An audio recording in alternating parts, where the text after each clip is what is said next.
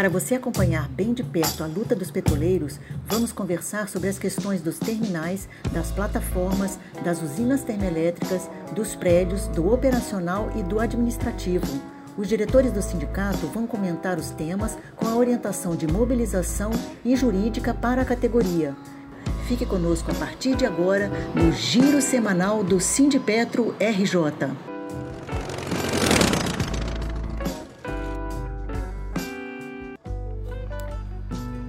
Olá, ouvintes, internautas. Aqui é a jornalista Rosa Maria Correia falando. Nós estamos começando esse giro semanal do Sindipetra RJ e o tema dessa semana são as medidas que a Petrobras chamou de resiliência, divulgadas no dia 1 de abril. Eu estou aqui no estúdio da Rádio Virtual, né, devido à questão do isolamento é, provocada pela pandemia do coronavírus. E a gente hoje está aqui no estúdio com os diretores do Sindipetra RJ. É, a gente está aqui com a presença do Igor Mendes, ele é coordenador do jurídico do Sindipetro. Olá, Igor, tudo bem? Tudo jóia.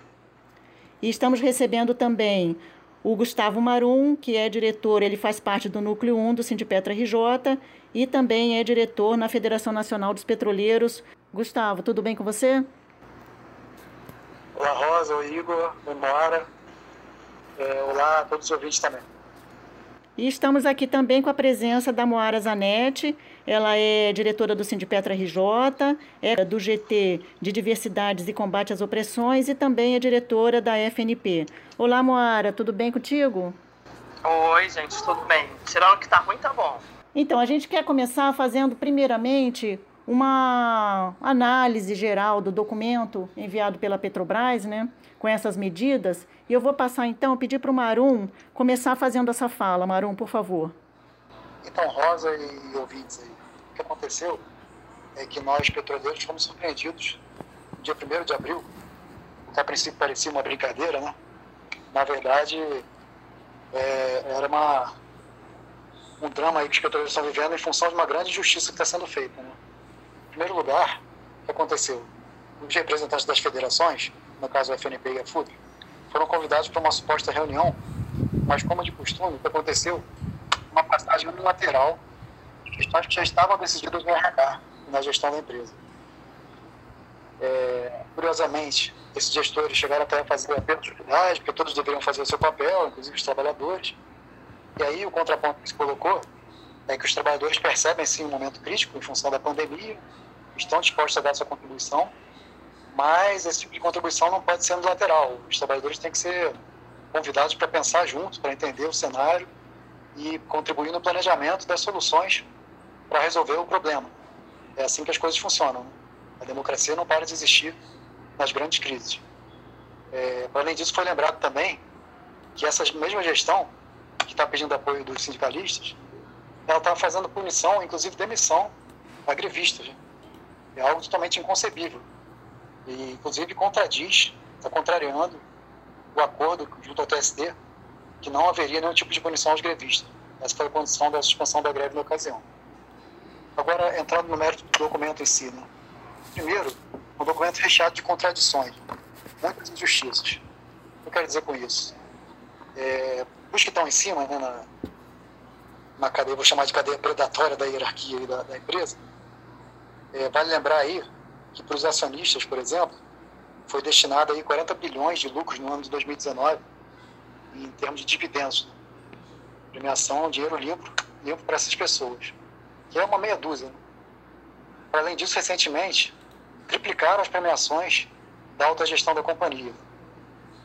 E no plano em si, veio uma proposta para essa mesma camada aí superior da, da companhia, de uma suspensão de 10% a 30% do, dos seus proventos, mas é, vejam bem, é só uma, uma, interrupção desse pagamento nesse momento. Tudo isso vai ser pago depois, é, lá para setembro, eles vão ter tudo isso restituído. E, por outro lado, o Titão de Baixo, que é a grande massa aí dos petroleiros, primeiro, um pouco antes foi anunciado o cancelamento do avanço de nível. Não é postergação, não, cancelamento desse, desse próximo avanço de nível. E aí, o que é mais drástico, foi feito aí de forma unilateral também, pelo menos eles estão tentando fazer, o 25%, 25 de corte salarial para todos os petroleiros, é, através da redução também da jornada. Então, a gente tem que olhar isso em perspectiva. É, claro que, para além disso, tem uma série de medidas. Eles pretendem economizar aí, em função do cenário, 2 bilhões de dólares, mais, mais ou menos, né, de forma arredondada, nos próximos três meses. Sendo que esse corte aí no, nos, nos, salários dos trabalhadores impactaria em apenas 100 milhões de, de dólares. Né?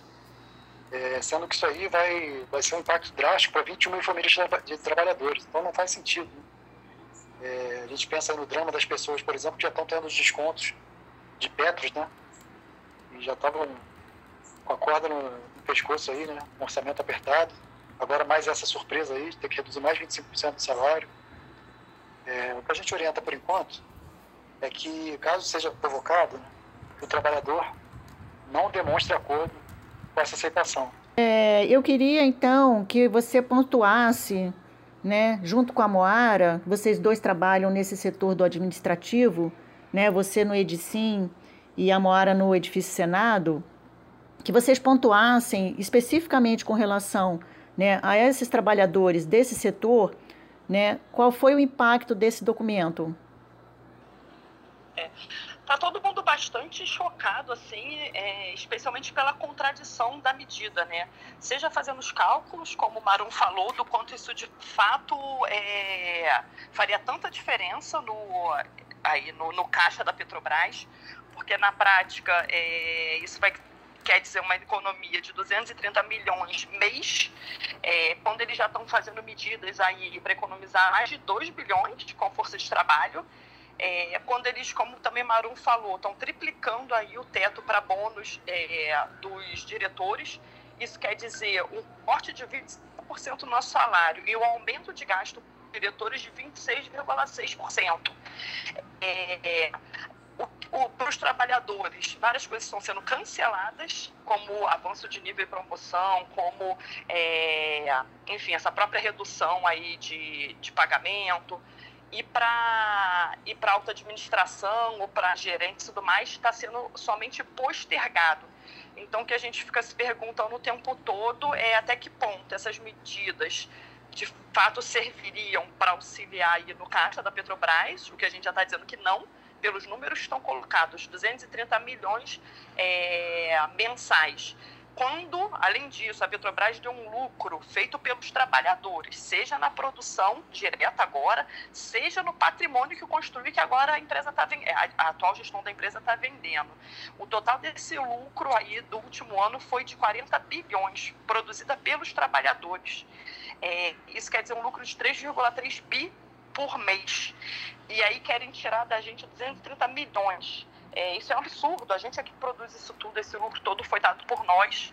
Mas a grande prioridade é sinalizar para o mercado, é, gerar valor para acionista, como já tem sido dito aí claramente, está lá na missão da Petrobras, e também dizer nesse projeto liberal, que é dessa gestão de país e de neoliberal né, e de empresa, dizer o quanto eles estão querendo mesmo massacrar os trabalhadores da Petrobras, o quanto a prioridade deles não é nem responsabilidade social, nem fora, nem para fora da Petrobras e, e para dentro do país, né?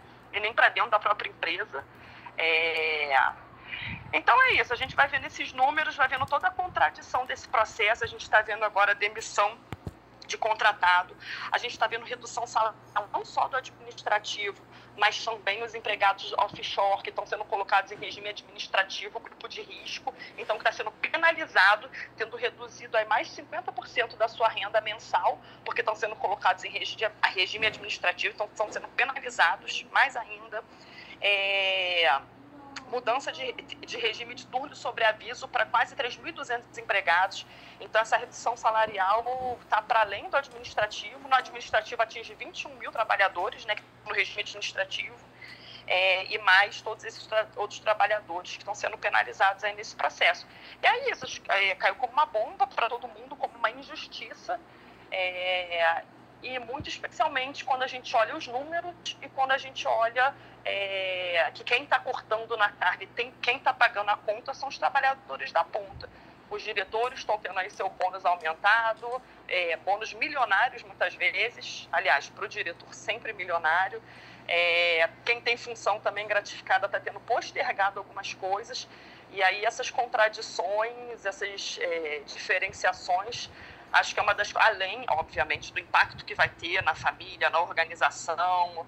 É, tem vários colegas que estão mantendo o pagamento é, de pessoas que ajudam em casa, babá, enfim, faxineira, para tentar ajudar aí na economia do país, mas agora com essa redução estão tendo também que repassar para né, quem ali ajuda. Então, o, o, quanto isso tem impacto não só para os trabalhadores diretos da Petrobras, mas para a movimentação da economia como um todo, para favorecer e enriquecer um número menor ainda de pessoas, né?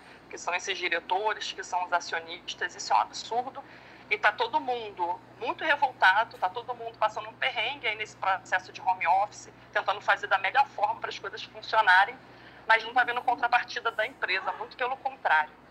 Eu queria falar só mais uma coisa, assim, e do quanto esses cortes estão sendo justificados pela pandemia e também pela crise do petróleo, mas o quanto é, essa gestão da Petrobras que cavou é, essa própria suscetibilidade aí a essas oscilações no mercado internacional e como mesmo nesse processo e nessa crise está favorecendo a importação no mercado externo do que a nossa, é, enfim, produção aqui de dentro do país. Ou seja, essa gestão está toda errada, é isso. É, e o que a gente também analisa é não só esse pacote, mas o aproveitamento da direção, né, da gestão atual da empresa, alinhada com o governo Bolsonaro, de utilizar, né, de divulgar esse pacote, de colocar esse pacote em ação nesse momento é, sensível né, para toda a sociedade. Não é, Marum? Pois é. Se percebe assim, algo que já se constata há muito tempo, que é está sendo desnudado o conflito essencial da sociedade, que é o conflito de capital e trabalho. Né? o que os gestores estão fazendo são medidas oportunistas, que estão gerando prejuízo para os trabalhadores, simplesmente para manter as benesses, as taxas de lucro e os proventos dos, dos que estão em cima né, na sociedade. Então, na verdade, está evidente aí que a opção da própria gestão da quebra da integridade da empresa, né, concentrando cada vez mais as atividades no, no IP, está cobrando seu preço agora. Né? Uma empresa com diversidade nas suas atividades que inclusive é o que buscam todas as empresas petrolíferas, essa empresa está mais resguardada e está menos vulnerável a cenários de crise como essa. Então, para você ter uma ideia, a geração de caixa operacional da empresa, da Petrobras, em 2011 era de 33,7 bilhões. E em 2019 atingiu a sua mínima histórica de 25,6 bilhões. Então, isso antes da, da pandemia. Percebam que a situação de fragilidade já estava dada. Óbvio que a crise é grave, teria impacto forte na empresa, mas a gente poderia estar numa condição mais tranquila para passar por essa crise. É, acho que a discussão, no fundo, é essa: como é que a gente vai fazer a distribuição da renda petroleira? Se vai ser para privilegiar e beneficiar uma meia dúzia, ou se a gente vai fazer ela se voltar para os trabalhadores que são quem gera essa renda e para a grande massa aí do, da população brasileira. A empresa está fazendo a opção de reduzir salário, que vai contribuir ainda mais com, com a recessão, que está virando uma depressão econômica. Com relação a medidas mais imediatas, eu vinha falando, a orientação até agora é, caso seja provocado, manifestar uma contrariedade com relação a esse acordo, porque o nosso ACP diz que redução de jornada, de jornada só pode ser feita é, em comum acordo entre o trabalhador e o, emprega, e o empregador. É, também tem que se forçar uma renegociação de metas, de tarefas, de prazos, junto ao gerente imediato. Porque com menos tempo para trabalhar, é, obviamente a gente tem que pegar menos tarefa ou esticar o prazo para entrega dessas tarefas. E também não aceitar cobranças fora do, do horário do expediente, fora da janela de seis horas que eles estão forçando a gente a se enquadrar. Depois eu quero falar um pouquinho sobre o teletrabalho. Sim, é, antes de, de você continuar, Marum, eu queria passar agora para o Igor é, para que você, Igor, que como você está né, é, nessa, nesse setor jurídico do sindicato, né, quais atitudes, de que forma, como o Marum falou agora, é possível o trabalhador tomar providências com relação a essas medidas que a empresa agora acabou de tomar? Tá, joia. Muita força aí para todo mundo, muita consciência nesse momento que o momento exige, né? Embora os acúmulos possam não sido tão bons ao longo desse período todo é, mas olhando mais do ponto de vista jurídico, é um momento que, talvez até pelos acúmulos que as pessoas tenham feito ao longo desse tempo, né, elas buscam muito é, a orientação e e o caminho da judicialização, né? ou ver é, na esperança de existir uma bala de prata jurídica para resolver todo esse absurdo, que não tem outro nome, esse conjunto de absurdos que essa hierarquia da Petrobras está fazendo nesse momento, que surpreende até mesmo é, pessoas que estão acostumadas com isso, né? como o próprio Ministério Público, a audácia e o e, o, e mesmo a velocidade como as coisas estão acontecendo. É, e nesse afã a gente entende que as pessoas têm muito interesse em contribuir. A gente tem uma categoria que tem um grau de formação bastante alto, então não raro a gente vê, às vezes, é, pessoas que atuam é, em setores diversos, ter formação em, em, direito, às vezes terem outros graus de formação. É, mas a gente tem que lembrar, e eu sempre coloco isso para as pessoas, que a gente tem hoje, dentro do jurídico sindicato, além da gente ter advogados que têm uma, um acúmulo de, de experiência junto à categoria muito grande, né, autores de ações que repercutiram em retornos muito grandes para o sindicato e para os associados do sindicato. E para a categoria como um todo, que a gente faz ações em nome da, da categoria, a gente tem também uma assessoria jurídica hoje que está é, atuando aí nas, nas, na banca individual e dando apoio para a coletiva, que tem uma capacidade de atuação hoje que não está restrita ao âmbito nacional, né? Ela tem, tem uma capacidade de atuação é, hoje no mundo, né? E aí eu estou falando de organismos internacionais mesmo que a gente sempre pode acionar, procurar e a gente está fazendo isso. Por que, que eu estou colocando isso tudo? Para dizer para as pessoas que a gente não pode adiantar defesa. Então, nesse momento, a Petrobras, a argumentação da Petrobras, ela tem uma, uma argumentação oficial é, dentro do conjunto né, de resiliência né, que ela está colocando. Ela, a questão do teletrabalho, sem acordo, sem acordo individual, através da MP 927, ela argumenta a é, supressão de 25% do salário com base no que ela realmente está avaliando como motivo de força maior que é a questão, que é o artigo 501 da CLT, é, ela cita a MP 927 em conjunto com esse artigo 501 da CLT para dizer que existe outra coisa ali que dá argumento para a questão da supressão. Mas, na verdade, o plano de fundo é o artigo 503 da CLT, que é extremamente discutível. Então, assim, a gente não vai é, detalhar, o que eu posso dizer hoje é, desde que essas medidas saíram, é, o jurídico do sindicato, para além de todas as demandas que ele tem colocado, que não são só é, essas medidas arbitrárias que a Petrobras está fazendo é, nesse momento, a gente tem toda uma carga de trabalho acumulada e que a gente está dando vazão, está tratando com muita respo responsabilidade, né, de forma muito consequente, cada item desse.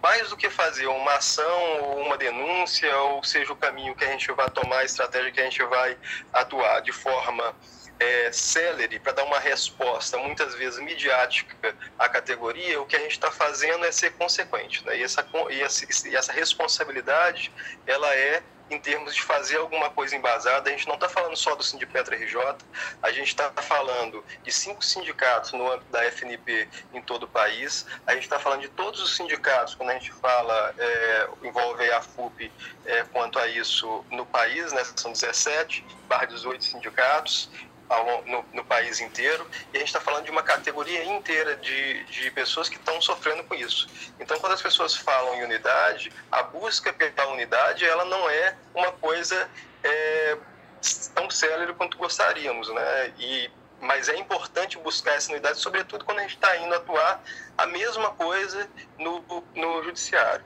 Então a gente está em contato, né, fizemos já duas reuniões com o Ministério Público do Trabalho, que está também se inteirando sobre o que está acontecendo e, e, vendo as medidas possíveis de se tomar. A gente está atuando junto, né, o, o jurídico dos cinco sindicatos que compõem a FNP, junto da assessoria jurídica da própria FNP, estão atuando em conjunto sobre essas questões, estão debruçados, né, desde que saíram essa, essas medidas, debruçados em cima dessa questão, para tentar tirar uma coisa o mais alinhada possível em contato com as direções dos sindicatos para a gente tanto é, atuar nessas frentes que estão mais diretamente colocadas, é, administrativo, que está mais, é, mais pesado é essa questão da redução né, de 25% do salário, a questão da redução da carga horária para seis horas, mas colocando essas seis horas em turnos, né? E, e, aí a questão de como é que funciona, não funciona o horário de almoço. Enfim, tem algumas questões que são mais específicas para cada público. É, lembrando que a gente tem outros públicos e a gente tem outras empresas, né? A Transpet também anunciou uma série de medidas de resiliência né, a, trans, a gente representa a Transpeto também, né, a gente representa a TBG, a gente tem uma representação em várias empresas privadas. E o, uma coisa importante de destacar nesse momento também em relação a essas medidas que estão sendo tomadas, a Petrobras é referência né, para outras empresas no país. Se a Petrobras ela está fazendo dessa forma, imagino que não se está fazendo outras empresas no país, sobretudo com a MP 936, que, 977, que, que autoriza, para além das medidas que estão na MP 927, outras questões que estão colocadas também, né, mas que não se aplica à Petrobras. Então, isso é um, uma coisa bastante importante. E para o Marum fazer o comentário dele sobre o teletrabalho, para você também depois fazer uma análise, Igor. Eu acho que o que a categoria está experimentando é uma perda do, do, encanto. Né? Algumas pessoas tinham um certo glamour, mas na realidade a gente está trabalhando muito mais né? na prática. É, o que a gente vê no dia a dia. Não se respeita muito o horário de expediente.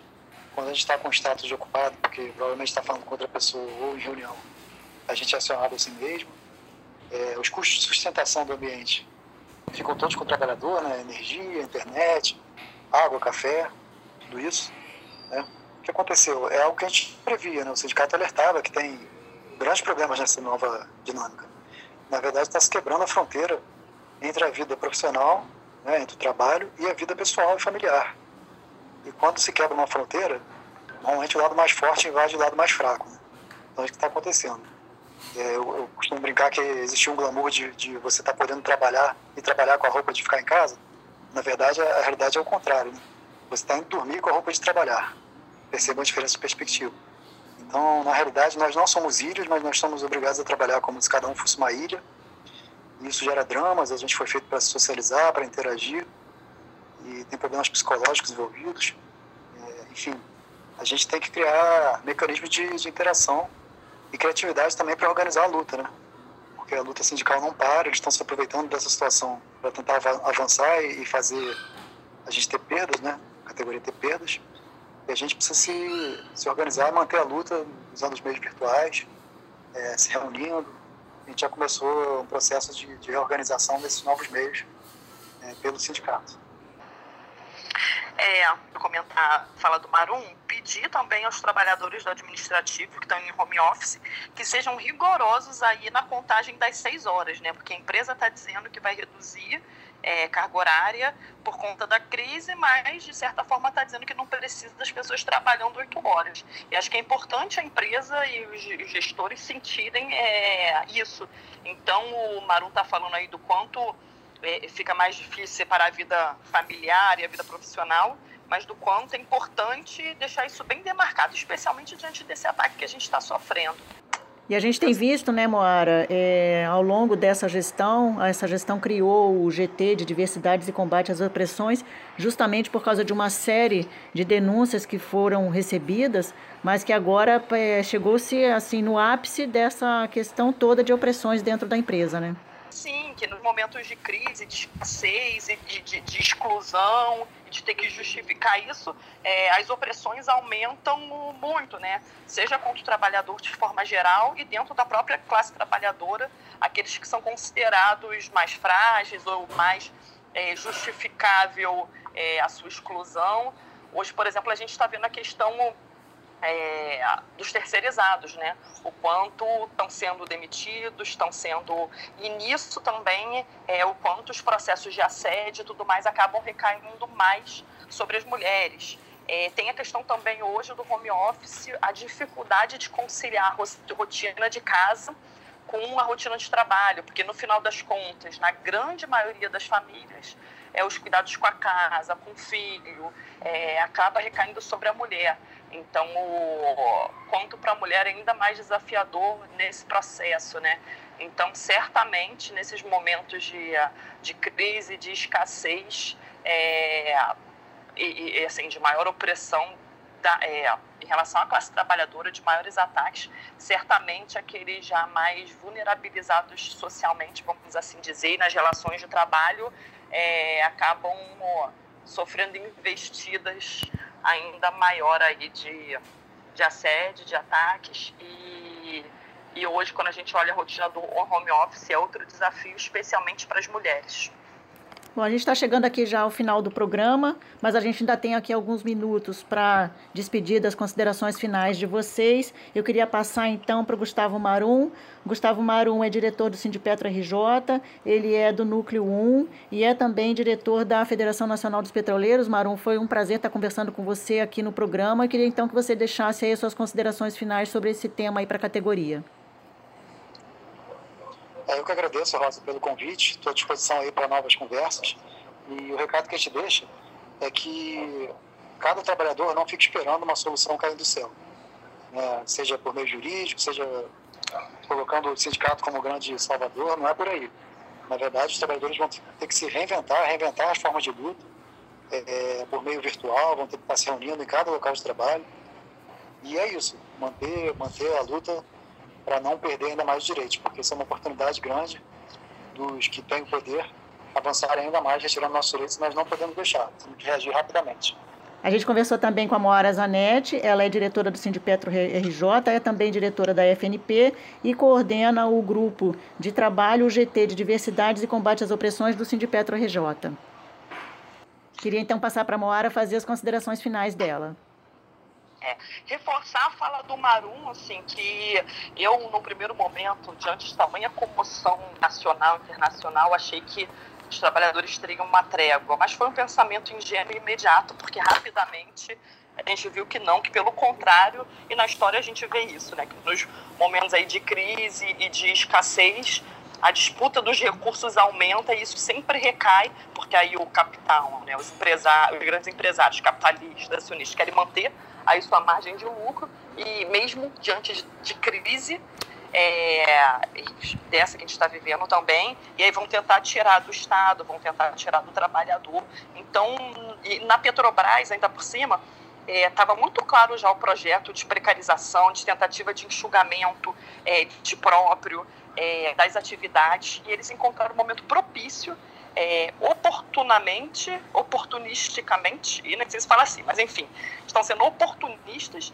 de usar o coronavírus, um momento tão grave, tão crítico, para fazer as medidas que ele já estava no plano deles e eles estão podendo acelerar isso.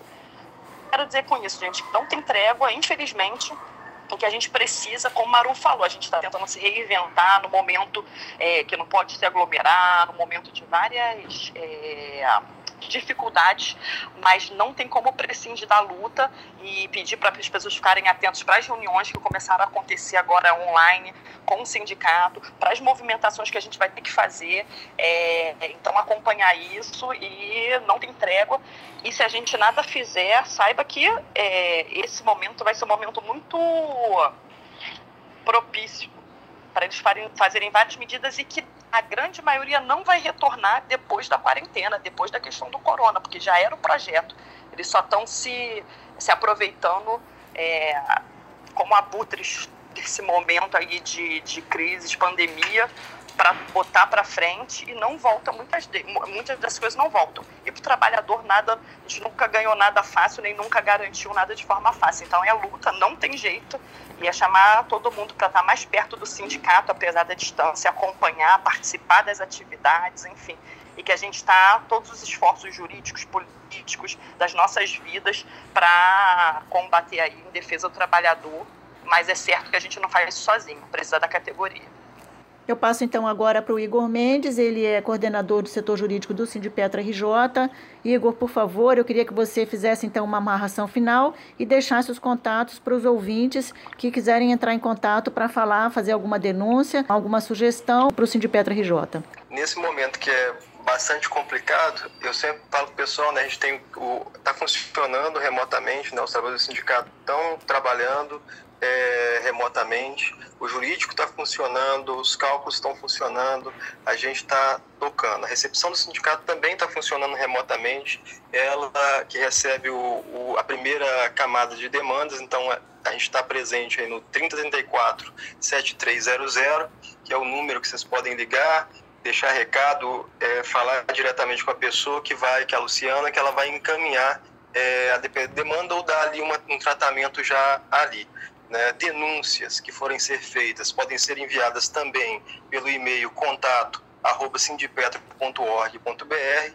Esse e-mail é bom colocar né, uma denúncia para que ela seja aprofundada, ela não pode ter só é, dados superficiais. Né? A gente precisa de informação do local, informação do que está acontecendo em detalhes, do que da, e das circunstâncias, de, de preferência, quem está fazendo aquilo, qual é a gerência, testemunhos que possam ter é, estar presentes. E nada impede também que cada trabalhador é, que está vivendo aí essas medidas de barbárie que estão sendo colocadas mais diretamente façam as denúncias diretamente ao Ministério Público do Trabalho pelo site do Ministério Público trabalho que é resguardado do anonimato. Né? Então, esses são os canais para denúncia. É importante né, ter essas denúncias muito bem embasadas. O mesmo para as ações judiciais, a questão dos prazos processuais que estão hoje suspensos, mas caso as pessoas tenham algum grau de dúvida, pode ligar também nesse telefone da recepção. E para finalizar aí o, a minha participação aqui hoje no, no, no programa, é, é, eu deixo aí um recado que saiu da reunião que a gente fez ontem, né, uma reunião que juntou aí em torno de 80 pessoas, né, usando é, esse, esse esquema da teleconferência, né, com vídeo, para poder difundir essas, essas informações, né, que sem um grau de organização maior, né? como a Mora bem colocou, sem enfrentamento, sem luta, a gente não vai conseguir sair do antro estreito que a gente está colocado. E a luta muitas vezes traz exposição, muitas vezes traz jargões, sim, quando a gente fala em greve, quando a gente fala em estado de greve, as pessoas têm, sobretudo do administrativo, que eu também faço parte, um, um pouco de ojeriza a essas palavras. Mas essa é a ferramenta que nós temos para poder é, mais eficiente que nós temos para poder dar um basta ao que está acontecendo. Né? E aí a discussão sobre isso, né, de como é que, deve ser feito ou não, é isso que a gente tem que colocar e trazer as percepções de cada um para construir, é, para construir isso na minha avaliação. E termino aqui com uma frase do Pardal, né, que ele bem colocou ontem na reunião, né, e que eu acho que faz muito sentido, né, que resiliência no passarinho dos outros é refresco, né. Tá ótimo, Igor. Muito obrigado. Agradeço a presença de vocês três aqui nesse giro semanal dessa sexta-feira, dia 3 de abril de 2020. Agradeço a audiência e até o próximo programa. Os temas que mais repercutiram na Semana dos Petroleiros você acompanha aqui no Giro Semanal do Sindipetra RJ, uma nova edição todas as sextas. Ouça e compartilhe.